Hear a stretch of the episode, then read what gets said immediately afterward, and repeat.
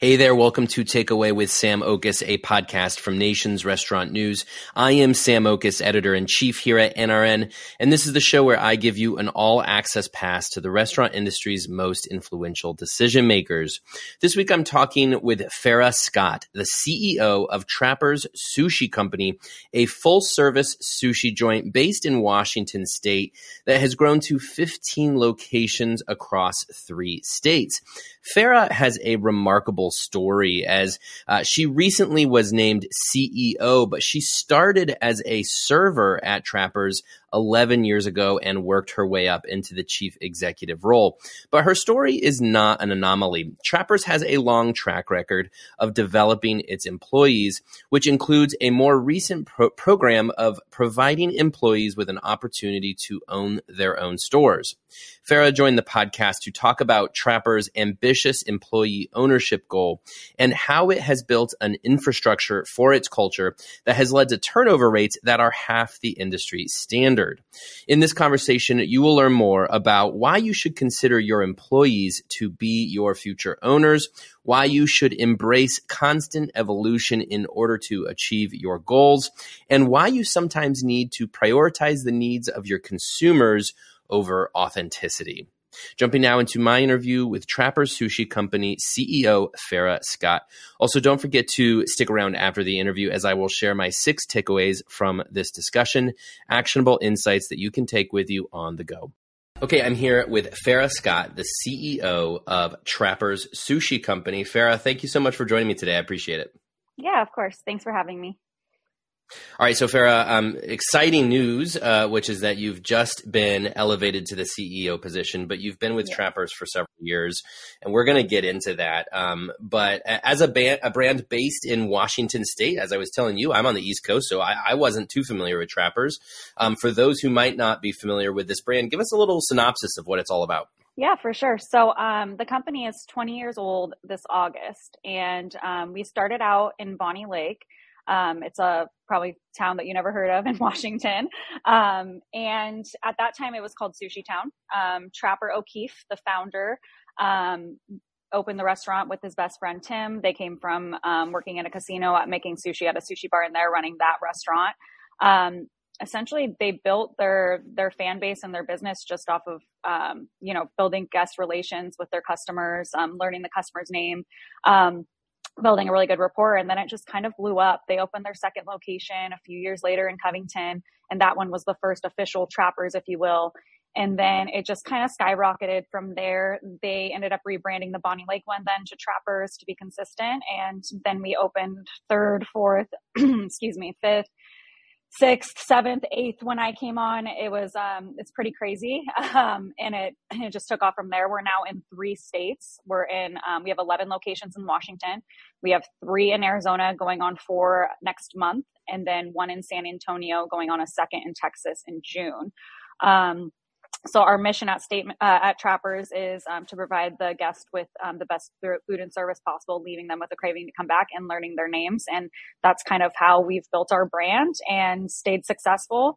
Um, we're super well known in Washington State. Um, we're, I think, the only sushi chain left up here, so um, we have a lot of fan base, and we're trying to build that in the other two markets right now. So it's very exciting.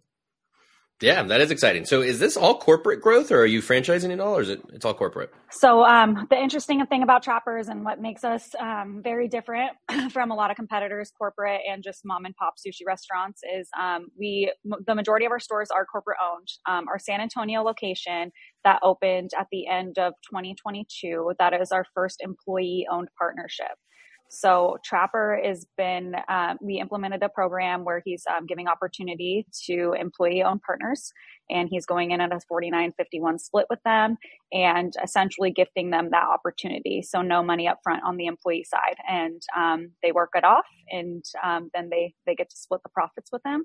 And um, our operator down in San Antonio, he was the first one to receive that opportunity.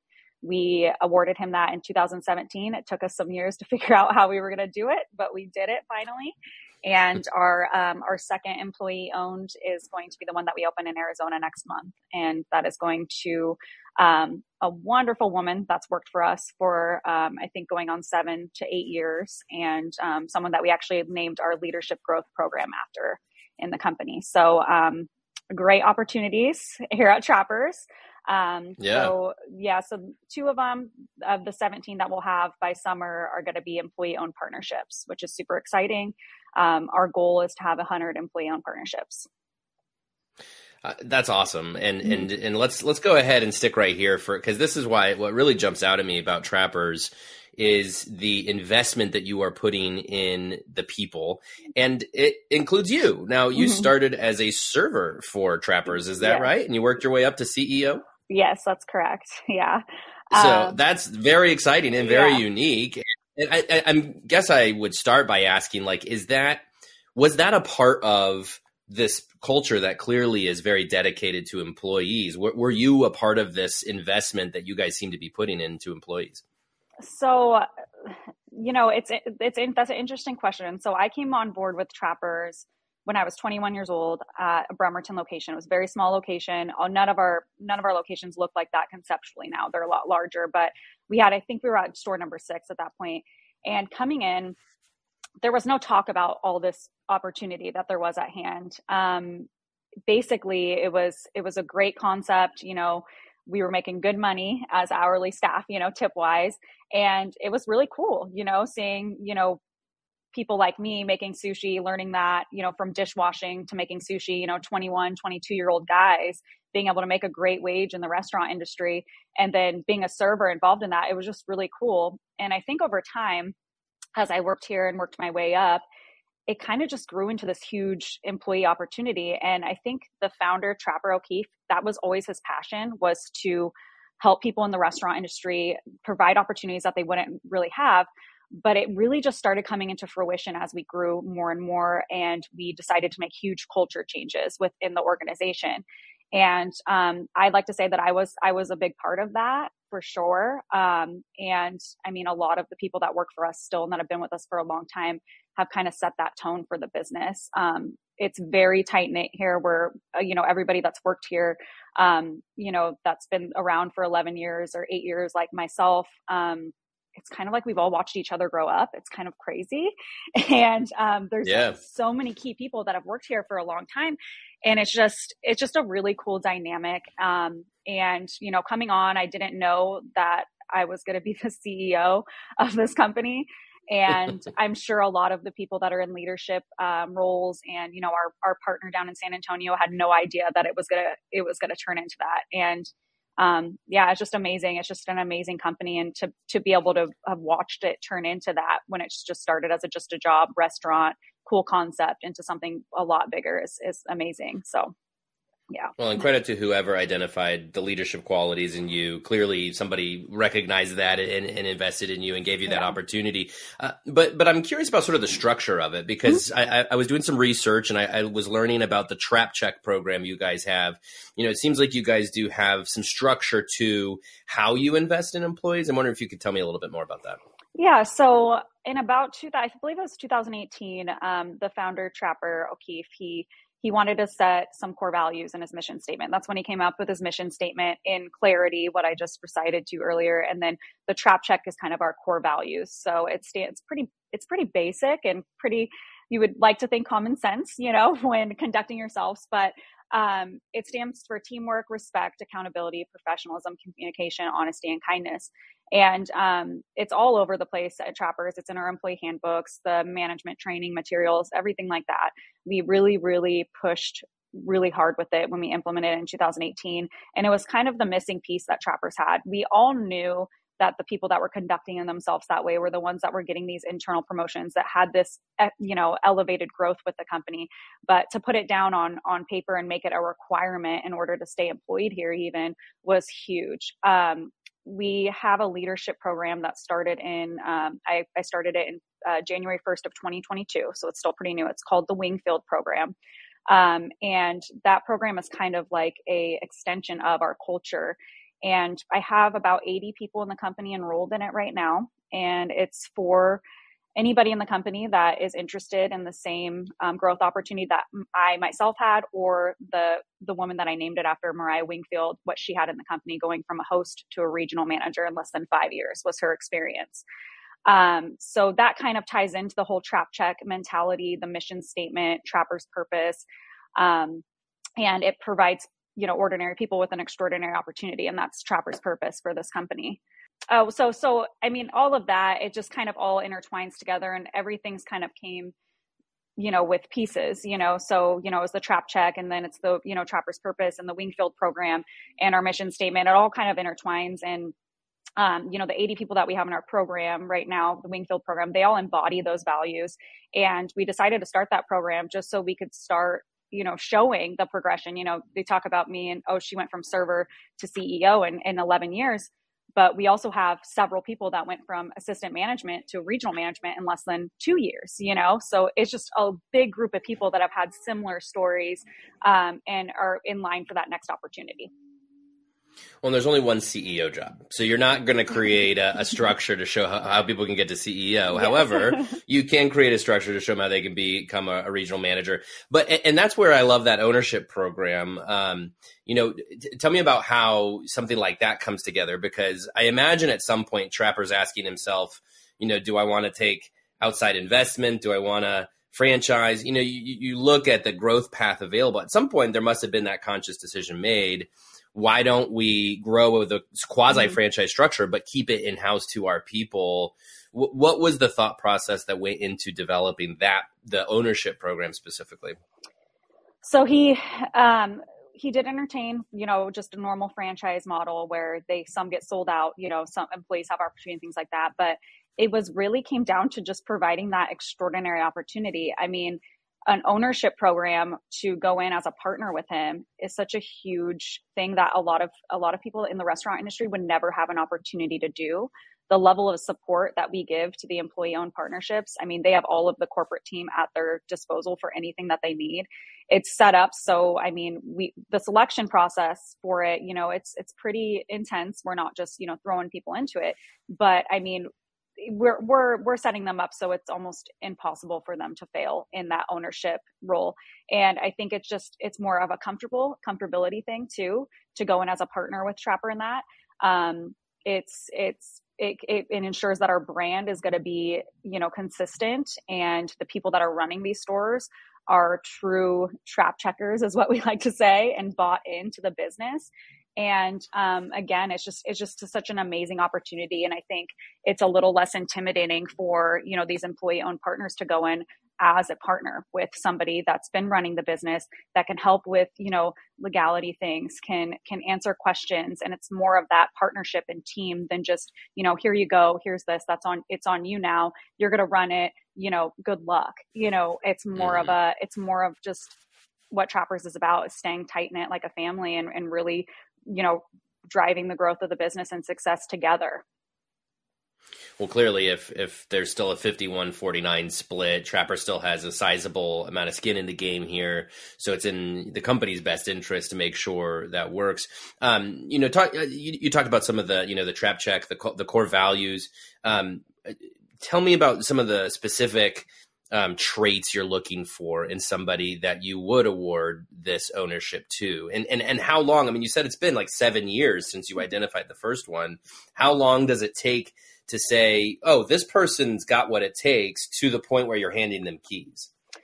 Um, well luckily for us the two the two partners that we that my boss has signed on with it, they're i mean they're no brainers uh, it was they're they're 100% trap check employees hardest working people I've ever worked with. Both of them um, are so invested in the business that you know you can you can just tell that they care about the customers, their employees.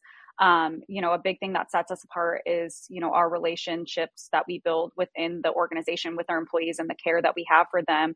And you know, I think that's a big part of offering somebody an ownership opportunity is if they're going to take care of their people. Because if they're taking care of their people, their people are going to take care of the guests and it's going to be a more of a successful operation um, but you know it's it's one of those things where we you know we have the interview process that we've done we've you know we have this criteria of you know they have to get through you know at the minimum general management training so they know how to operate but ultimately it comes down to them embodying our culture and just being a good person and somebody that we trust to run the business and um, it's I, you know, I'm speaking for Trapper, but you know, when he signed on with Josh in San Antonio, it was almost like he had no, no nervousness, no fear, no no doubt in him. It was just it was such a it's such a you know so much confidence in in him to run the store how it's supposed to be ran. And you know hopefully he has more opportunity to you know sign on for a second third one in the future. But um yeah i mean it's it's such a unique unique um, opportunity that you know we we haven't really you know had any doubts with the two that we've we've given so far. And and we're hoping that with this wingfield program and building that trust within that leadership program and we have these people ready to step up you know we we have the front runners and we already know who's going to be next up for the for the offer. So um, i think that program has helped the selection process a lot because they during that during those meetings you know they come in every six months to do like a leadership uh, like workshop with me if you will where we just talk about that's why the board behind me you know we just talk about what it means to be a trappers leader what sets us apart from other businesses um, and i go over some things that are happening in the company challenges that i'm having in my position. If they have any ideas to help you know we have everybody here in corporate marketing department it hr and we're all having a big discussion with these hourly or store level employees and they're bought in. They're you know they're giving feedback they're interactive and you can kind of tell who's you know more at that elevated level ready to take the next step in their career here and it's really awesome to see. Yeah. Do you have any kind of um uh, examples of how this has really helped. I, am sure it helps retention, right? And in this yeah. era where labor is so tough, this kind of a model is exactly what restaurants should be thinking about doing to recruit and retain employees. Have you seen that that's had a, a really tangible effect on retention? Absolutely. Um, we, you know, we keep, we have an HR department here, you know, and we keep track of retention and turnover and things like that. And um, our turnover is half of what the industry standard is right now um, here wow. at Trappers, which is insane.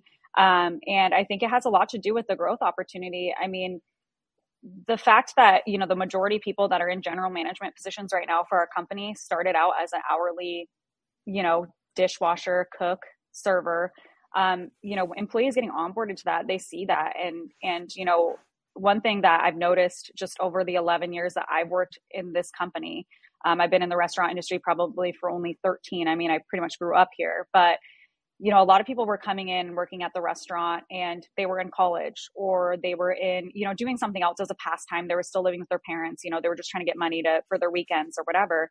And i've noticed that a lot more people are coming into our business that they just really don't know what they want to do and then mm-hmm. you know they start enjoying the job here. They enjoy the restaurant industry. And maybe they thought they were going to have a career in a different field someday but then they end up realizing like oh wow i can stay in the restaurant industry and have a career and you yeah. know make make a livable wage and and move move up and have a purpose and help others do the same. And I, and it's been super powerful i think for our brand and for retention for sure. And um, the key people in our company have stories similar to mine um, and they're the ones that are leading this and and for for their subordinates to see that it's it's amazing for for some people that you know would never think that they could they could be a general manager of a store or a partner or part of a corporate team ever yeah, absolutely. Yeah, you just got to show it to them for to get them to to buy yeah. in and to understand how that can be possible. Well, and, and, you you are this great model of what could be for restaurant employees. Um, and and and I'm curious about um, you know what you feel like you've learned on your journey because going from server to CEO in 11 years, um, you you must have such a distinct perspective on what you can bring to trappers, how you can relate to employees, how you can continue to develop that culture. Tell me about some of those lessons lessons, what are some of the things you feel like you can bring to this position as CEO that you brought with you along the way? Yeah, I think there's there's a lot of ways that I look at that and you know, depending on where what stage somebody's at in their career in the restaurant industry, it depends on my answer. Um, because I've done so much and I've held so many positions in the last 11 years, store level and in corporate, just different um, you know, it's it's it's really contingent on where they're at. And you know, when hourly employees, I've had a couple come up to me in the past when I, I was COO previously for the last two and a half years. You know, they're like, "Oh my gosh, you know, what, what's what's your advice for me?" And hourly employees, I'm like, you know, be dependable, come here on time, be the person your manager can call, and have a great attitude while you're here. It's pretty basic, right? Yeah. And you know, treat others well, follow the trap check, and then when it gets up to you know corp my corporate team and you know coaching them, it's just essentially you know like do the right thing, do what you know is it's supposed to get done. Doesn't matter who's looking, just do it, get the job done. Might not go, it might go unnoticed, or you feel like right now, but it's got to pay off, you know. And mm-hmm. it's that's yeah. it's hard you know getting that through to some people in this industry because you know they're used to working in places that maybe there's not a whole lot of opportunity but like you said you know leading with that and saying this is the opportunity and you know i've learned a lot of things from going from that position to this position all the in between working for managers you know that maybe i didn't feel like were the best fit for the position but it never it never um, deterred me away from doing what i was supposed to do and my responsibilities. And i think a lot of times in in all industries you get caught up on worrying about what the leader's doing or what they're not doing or what other people are doing and what you're not getting. And you kind of got to put that aside and focus on your own goals and yourself and keep pushing forward. And it doesn't matter if if there's obstacles in your way you just got to get through them and push through them and you can. And it's yeah. it's it's one of those things where i think that kind of goes for anybody that's trying to be successful in anything they're trying to do is you know there's going to be a lot of distractions. There's going to be a lot of people that maybe aren't performing or doing what you're doing and and getting recognized. And you're not but as long as you keep your head down and you keep pushing through it's going to pay off in one way or another it might not be a ceo position but you're going to be yeah. okay you know and mm-hmm. um I think that's the hardest, the most, the most, you know, well-rounded advice I've given anybody at any level. It's just, just keep pushing through and don't, and don't get distracted. Um, and um, yeah it's it's super it's super important and i think that was the biggest thing that i that i learned and um, you know communicating um, you know effectively when you do see those issues and and see those problems and and and then leaving it at that and you know expressing right. how you feel and and then that's it and then get back to work so yeah, oh, those are wise words. Wise words. Um, yeah, I'm wondering um, what kind of vision you feel like you bring into this position because again, you've you've worked so many positions mm-hmm. in this company. You've spent 11 years.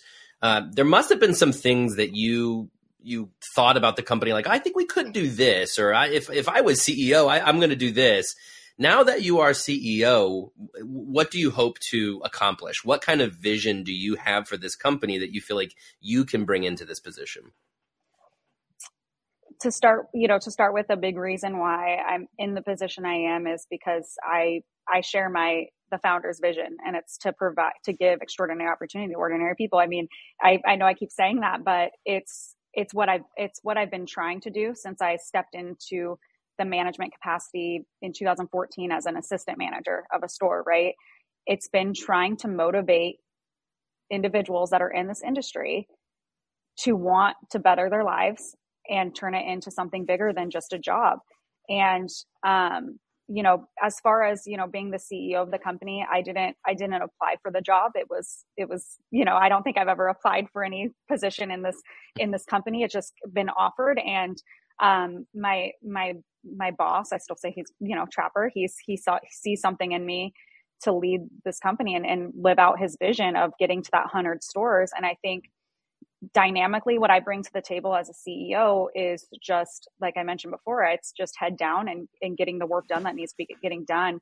Um, I've implemented a lot of structural things in this company the past um, eight years that I've been at a corporate capacity and um, that have pushed us forward for sure with the help of, uh, you know, a great team and just continuing that and and not you know getting complacent and saying oh we're doing well right now everything seems to be good but it's not we're not at a 100 employee partnership so there's still work to get done and that's the mentality i've always had and i think that that's what i bring to this position and that's what my what what trapper sees and why and why he made this decision is because it's it's one of those things where it's I'm not gonna I'm not gonna stop until until we get there. So and then once we get there, there's gonna be another goal that was gonna be set, and then I'm gonna go until I get to that goal.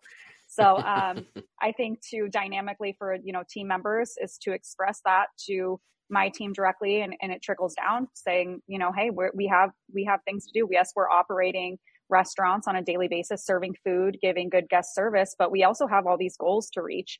And everybody that works here is involved in those goals. I mean, they might not think that they're contributing to those goals, but they are. I mean, us opening the restaurants every day, operating, that's what's helping us grow um, and providing this opportunity and and making sure that everybody knows how important their the piece that their piece to this puzzle is um, i think is something dynamically that you know i would like to really really convey all the way down to you know dishwashers cooks sushi chefs store management um, because it's it's what it is. It's it's super they're super important. Right. That 100 uh, uh, employee owned restaurant goal you have um, that's a lot. I mean, and, and it, I saw a figure on your website. You have about 700 employees, I think, in the system. Maybe that's yeah. more now. Um, but you know, that's that's there's a lot of work, and, and inherently, that's a slow uh, process to invest internally.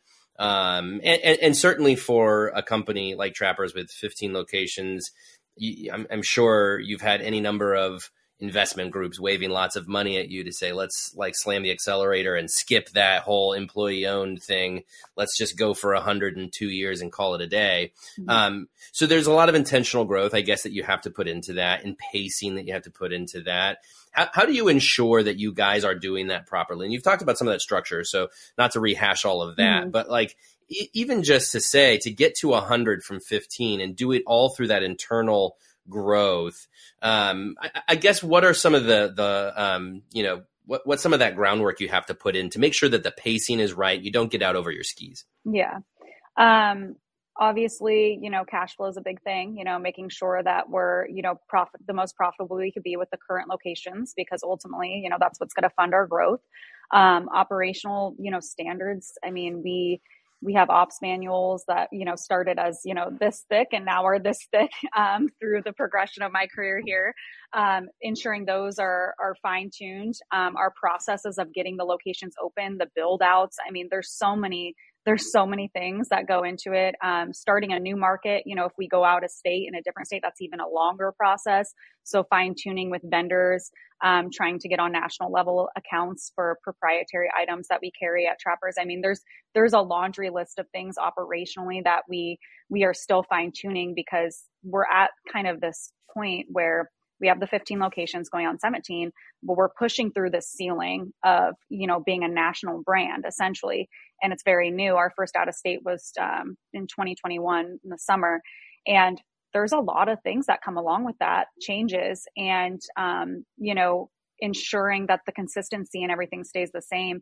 Opening a restaurant and putting an operator there that knows what they're doing that's the easy part. It's all the other back end things leading up to that's challenging mm-hmm. you know making sure we're selecting sites correctly based off of you know you know our our demographic customer basis and things like that um, you know just this year the end of this year and, and beginning of end of 2023 and beginning of 2024 we've you know we're starting to implement a lot of different a lot of different programs into our into our workflow for you know um, we're we're integrating an app right now to improve the guest customer service you know.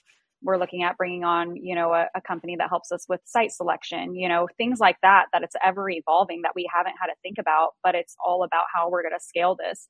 And to be honest with you sam i have no idea right now how we're going to get to 100 i can't tell you exactly how we're going to do it but we know we're going to get it done.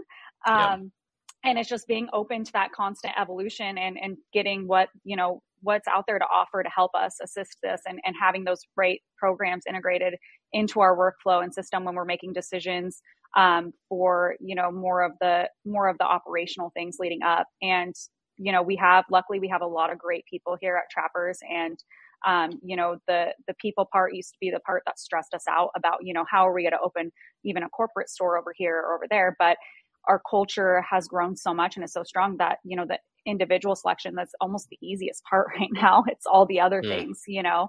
And so um, this year you know it, that's that's one of my primary goals is to kind of you know fine tune that process a little bit see how many locations we could realistically open in the next year the next five years and and try to do it at a more accelerated rate because that's what's going to have to happen ultimately and it's going to take a lot of yeah. work yeah, for sure. Big job ahead of you. Yes. Uh, fun job. I think you probably have a lot of fun with that, but but a yeah. lot of problem solving that you're going to have to be doing along the way. Um, shifting gears a little bit, you know, I, I think we should also say, I mean, sushi chain, you know, that that is actually fairly rare. I mean, I don't think the sushi category, I think, is primarily a category of independents, less so than multi units, uh, or at least chain size multi units.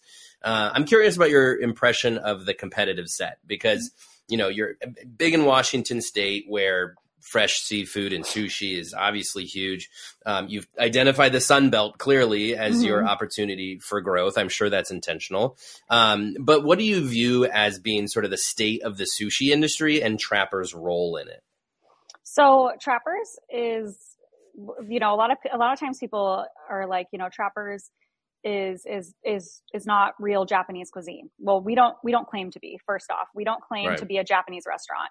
Um, we're a sushi restaurant, and we know that we're very um, different than you know traditional Japanese sushi. And I always tell people you can like Trappers, and you can also like traditional sushi. So um, that's right. kind of you know that's kind of the message we get we get out there. Um, as far as you know how it how it's how it sets us apart. I mean, just the opportunities and the the the what we give back to the community, which we haven't really talked about, and the things Trappers does internally is really what sets us apart. Um, food wise, concept wise, I mean, our food's great. It's very, you know, people say it's very Americanized sushi. It is. You know, first time sushi eaters come in and they've never had sushi before, they're going to like something on our menu. It's not intimidating. It's very easy. It's very relatable. Um, the people, you know, the individuals we have serving the sushi, they're very, very well versed in our menu, our products, and things like that. And they can have that conversation with guests and fit them with, you know, what they what they what they want. Um, you know, our all you can eat aspect is very different than what a lot of restaurants do, where, you know, the customers can sit up at the sushi bar, order as much food as they want for a set price, and they're not paying by plate or, you know, by ticket or anything like that. They're just receiving an all you can eat experience made to order by a chef. And, you know, we kind of pride ourselves on the chef position a little bit because our chefs are kind of like sushi bartenders, if you will. They're sitting there having that conversation, talking to the guests, building that rapport. And it just kind of sets us apart from a lot of the competition. Um, and it's just a whole, it's a, just a different experience when you come into Trappers than any other sushi restaurant or any other fast casual restaurant for that manner um, it's just different. You walk into a Trappers, you have the sushi bar, you know, front and center. Right when you walk in, you see chefs making food right in front of you. The cooks are right behind them. You can see everything that's going on in the kitchen, and it's just different. It's cool, you know. And um, you know, there's a buzz in our restaurants where you kind of hear the conversations going with the chefs over at a table over here. You know, you hear you know conversations going on over here with this chef. You know, and it's it's really cool. And and I've I've never been to a restaurant that's anything like it. So you said sushi bar and fast casual in the same sentence. How, how would you describe your service model? So I mean, like that's I mean, it's it's pretty, that's it. yeah, I mean, it's fast, it's fast casual restaurant. You know, approachable sushi um, is what I like to say, and and it's um, just that you know the the fact that we have you know an all you can eat dynamic going on with you know dine in service that's you know quick and um, you know, it's it's pretty unique, and they have a couple options when they come in as, as what kind of experience they want, and we take pride in our service standards and things like that with our with our service staff too, and and they're well trained on both both service settings, and um, yeah, it's just an experience. I, I it's hard to it's hard to really explain, you know, and and the people that are the trappers fanatics that we have, they love it. You know, they'll they'll come in twice a week. That's unheard of for you know a corporate you know corporate restaurant chain to for customers to be back in multiple times a week and and want to sit in front of the same chef and want to have the same experience and they just they love it. So. Well, yeah, it's just, it's it's such an interesting hybrid there because to have a chef right in front of you preparing mm-hmm. sushi rolls you can sit there and, and, and watch the chef. I mean, that doesn't scream fast casual to me. So clearly, you guys have taken that the convenient nature of fast casual and the fast service and um, counter service model, but applied a lot of quality to it as well. Um, but but tell me about you know your your sort of in store operation because are is are most orders to go? Are most people out of there? Or people like to sit there? A lot of people like to sit at the bar, as you say. What does all of that look like? What's the makeup of your dine in and take? I mean, we're so we're a full service restaurant. I don't know if that was a misunderstanding when I said fast casual. But we're full service. Got it. Um, so we okay. have we have table we have table um, table service. We have the sushi bar service, and then we have to go.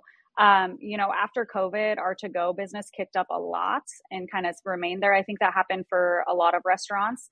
Um, depending on what location, depend it depends on the to go volume. I mean, we have we have a big differentiation between locations on to go volume um, up here. but you know we're doing a, on average about 20% to goes out of our out of our restaurants right now um, we do participate in like the third party apps DoorDash Uber Eats and everything like that um, and so that's that's a big chunk of it but when um, people mainly are coming in to dine in i mean they they do table service a lot of the sushi bar is very very um, in high demand so there's usually long waits for that you can only get the all you can eat at the sushi bar um, mm. But we have people come in for happy hour. I mean, we have people come in for our daily specials, dine in. Um, it's pretty. It's it's a pretty good balance of of all three for the all you can eat, um, dine in, and to goes. Um, we prefer, you know, giving the dine in or the all you can eat experience. I mean, the to go ordering it's needed, but we, you know, it's hard to it's hard to you know brand ourselves just off of to goes with our service and things like that. Um, but yeah, I mean we do pretty well with you know having a balance of the all three um, dynamically you know that's kind of what sets us apart though is that we have that table service going on as well as that all you can eat aspect at the sushi bar counter so it's just a unique gotcha. experience when you come in I was gonna be really blown away if you guys were a straight up fast casual with a sushi chef. That was gonna be really no. impressive. I was like, wow. No. No, but that makes more sense. yeah. And, yeah. Full service. Got it. Mm-hmm. And so the quality that matches the full service experience. Tell me about innovation because I know I understand Trapper himself is a chef, is a sushi chef. Mm-hmm. Um, but you have these individual chefs in your restaurants who are preparing the food um, obviously, I'm sure you have a very set menu of here are the kind of rolls we can serve. But with a, a sushi chef uh, within each restaurant, how much flexibility do you give them? Creativity? How much are they in charge of kind of the innovation of the menu at the restaurant? Yeah, for sure. So we um, we do a lot of like limited time rolls and and menu items and things like that. Um, our food and beverage director likes to get the chefs at the store level involved in that for creation ideas, things like that a lot of the chefs will hit them up um, over text or email and say, Hey, I have this really cool idea for a roll. Will you come in and try it? And we do that regularly.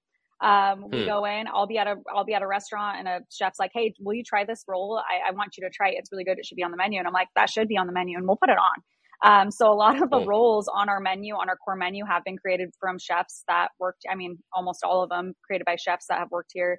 Um, obviously Trapper and Timmy, you know, initiated the core menu that we had that started a way a lot probably a third of what we have now but everything else has come from our chefs at store level and their creativity. Um, as far as on a day to day how much you know creativity they can have um, the all you can eat is a good place for that. Um, we we let the chefs kind of you know build that rapport with the guests and see what they're looking for in a role, and as long as it's within reason, you know, we allow them to do um, you know their specialty role. Let the guests choose some you know, try something that they just made that morning and think is really good, um, and it's really fun. And um, you know, as far as for inventory reasons and operational reasons, as you can imagine, we got to keep some kind of you know control over that. But um, we mm-hmm. do allow our chefs to be creative, and and it's really it's a lot of fun seeing them passionate about it, especially when you know they hit up the food and beverage director and they're like, "Hey man, I have the best roll, and I need you to try it," and how excited they are. It's it's really cool, and um, we featured a lot of chef roles in the past five years just on our limited times, and like I said, a lot of them have made it to the core menu. Um, and yeah i mean it's it's it's really cool a lot of the chefs that are in my program the wingfield program they're they're very interested in the food and beverage director position if it ever opens for that reason the creativity of it mm. they're mm-hmm. just so enamored by by it and um, the cool thing about that is a lot of a lot of the chefs we do have have never made sushi before. They were either cooks at a different capacity at a at a restaurant somewhere else, or we taught them from dishwashing to all the way up to sushi chef.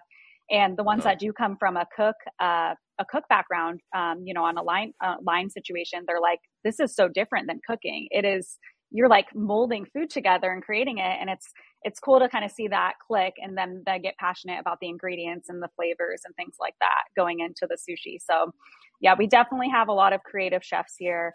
Um, that's one thing that that you know with with trappers that we have that a lot of restaurants don't because those those creative guys are front and center for the guests and they can they can kind of talk about you know what they're what's up for that day and what they what they tried this morning or on their lunch and they can let them sample it out. So it's really cool. Sure. Oh that is really cool.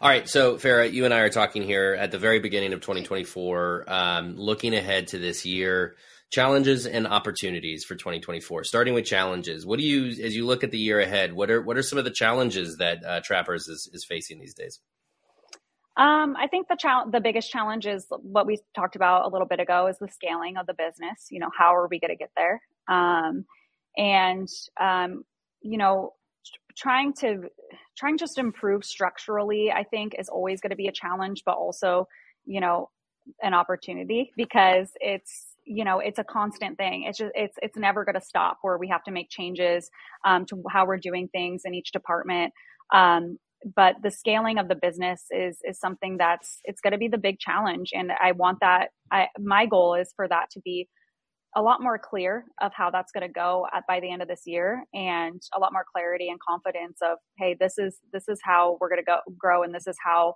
fast we're going to get there um, I know we're going to get there, but it's just the matter of having that and being able to convey, um, okay, this is X, Y, and Z, and this is the changes that need to be made. I think another big challenge is too is, um, you know, just continuing with the employee engagement, um, you know, and trying to get more more of these employees bought into, you know, what we're doing here at Trappers. We're we have a great head start, but like I said, it's you know, all, a goal will be set, and we just need to surpass that goal. So um, you know, having that buy-in and making sure we keep the employees engaged is, is super important um, for everything when it comes to our growth, um, even and to our guest service. So those are those are the two big big challenges that you know I've early this year is going to be kind of the top top topic for me. Um, but um, but yeah, it's I'm excited for it. It's it's it'll be good. So. Sure. And then opportunities. What do you see as being kind of the big opportunities that lay ahead for the company?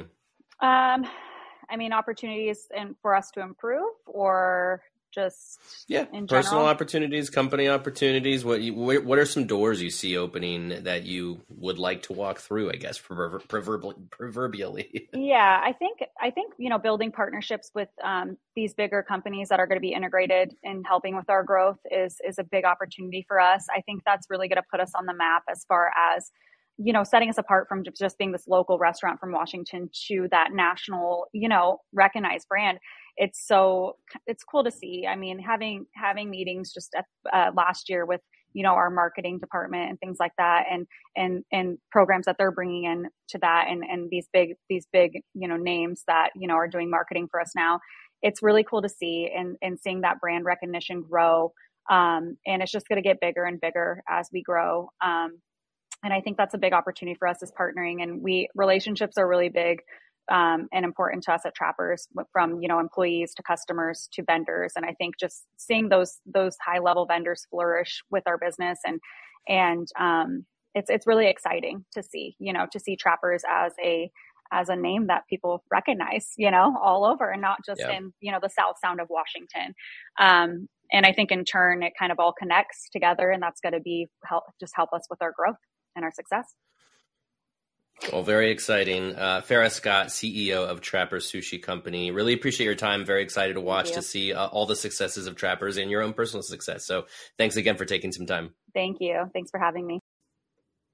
That was my interview with Trappers Sushi Company CEO Farrah Scott. So, what should you learn from this interview? Here are my six takeaways.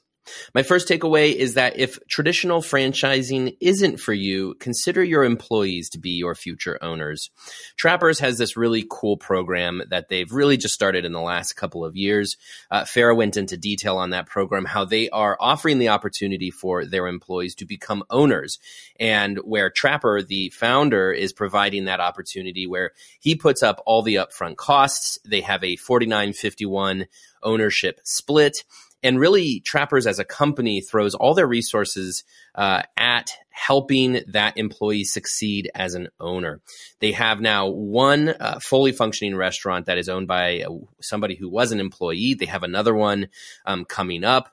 And the goal as farrah talked about was to have 100 locations owned by people who were employees came up through the ranks and became an owner of a trappers that is an extraordinarily ambitious goal, but I love that goal and I love this program. We've seen something similar to this in other companies. You know, you think about somebody like a Raising Cane's and their uh, restaurant partner program. And there are some other chains that have explored this um, opportunity for employees to essentially become owners. But this one feels to me the most ambitious and certainly feels the most all in on the employee and their success.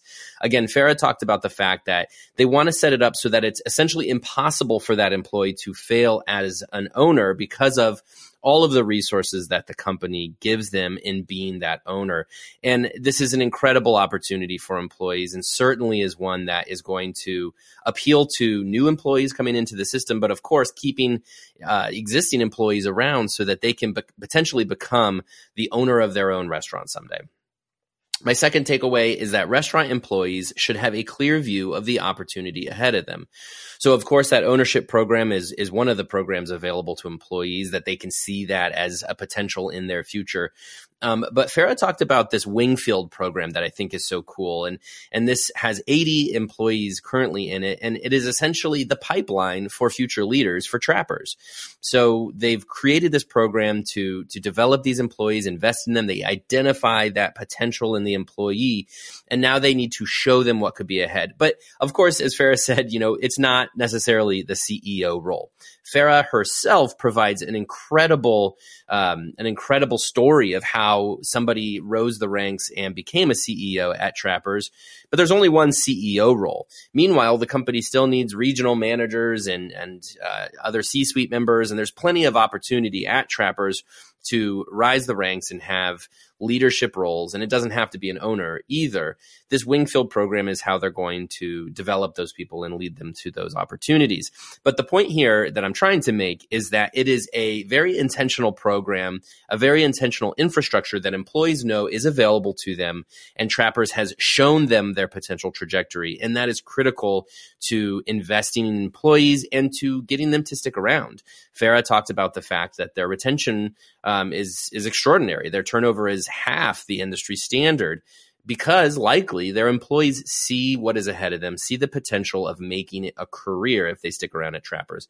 And I think that is a, a really interesting program that others really should emulate. My third takeaway is that taking care of your people will come back around to you in more ways than one.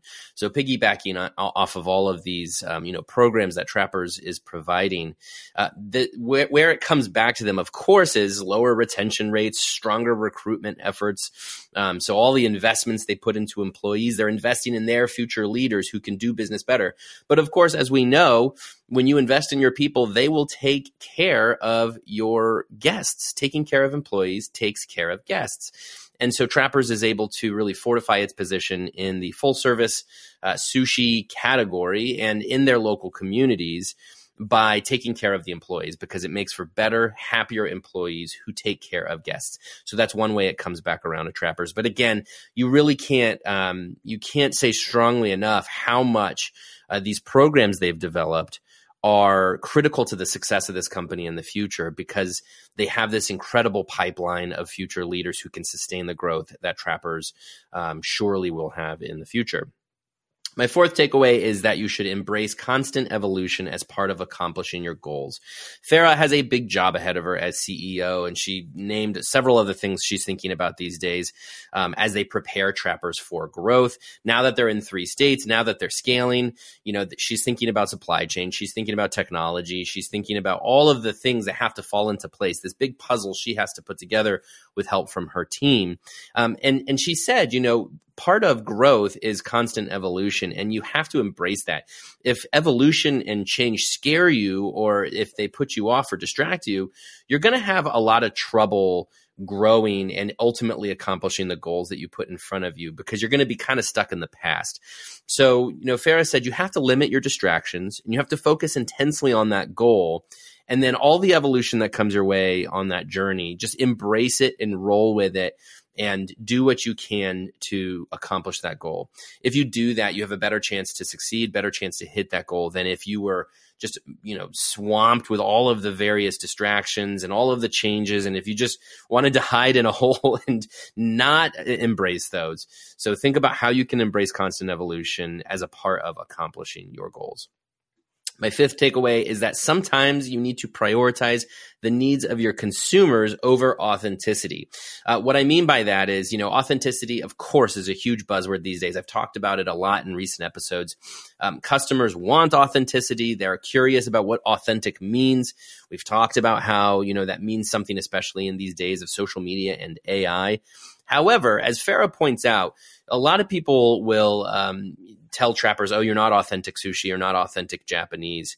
But she says, you know, they're not necessarily trying to be. They're trying to be more of that Americanized sushi concept because in the communities they're in, that's what they need to provide. That's what the community is looking for.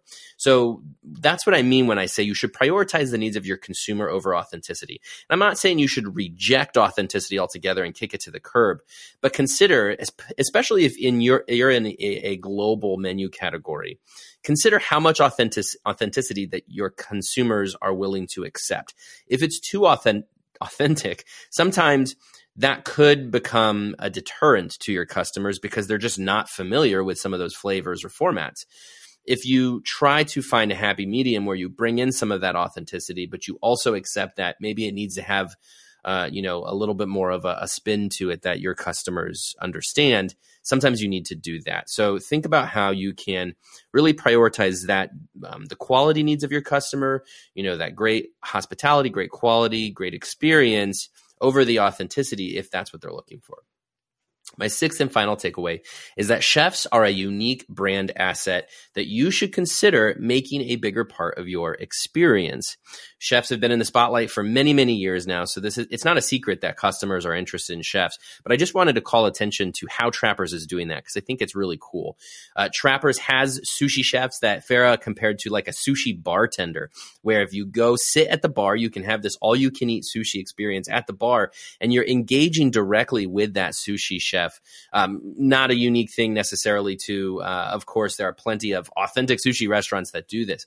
Um, but, but just to make the point that, you know, at Trappers, how they've discovered the interest that customers have in that engagement, in that experience, it feels very unique to them to uh, have this sushi provided directly from the chef who's put it together, and that that's a main selling point for trappers in the communities it serves.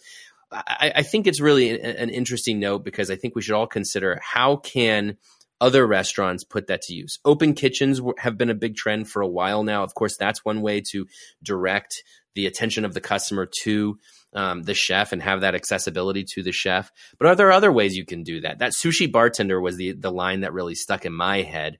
Is there a, uh, is there a burger bartender, a sandwich bartender that you might employ at your your restaurant? How can you really take down the walls between the customer and the chef in a way that creates a unique experience to really engage your customer and get them to come back for more? Those are all my takeaways for today. I hope you enjoyed this episode. Please remember to subscribe to Takeaway wherever you listen to podcasts and leave your feedback. You can also email me at sam.oches at informa.com. Thanks again and talk to you next week.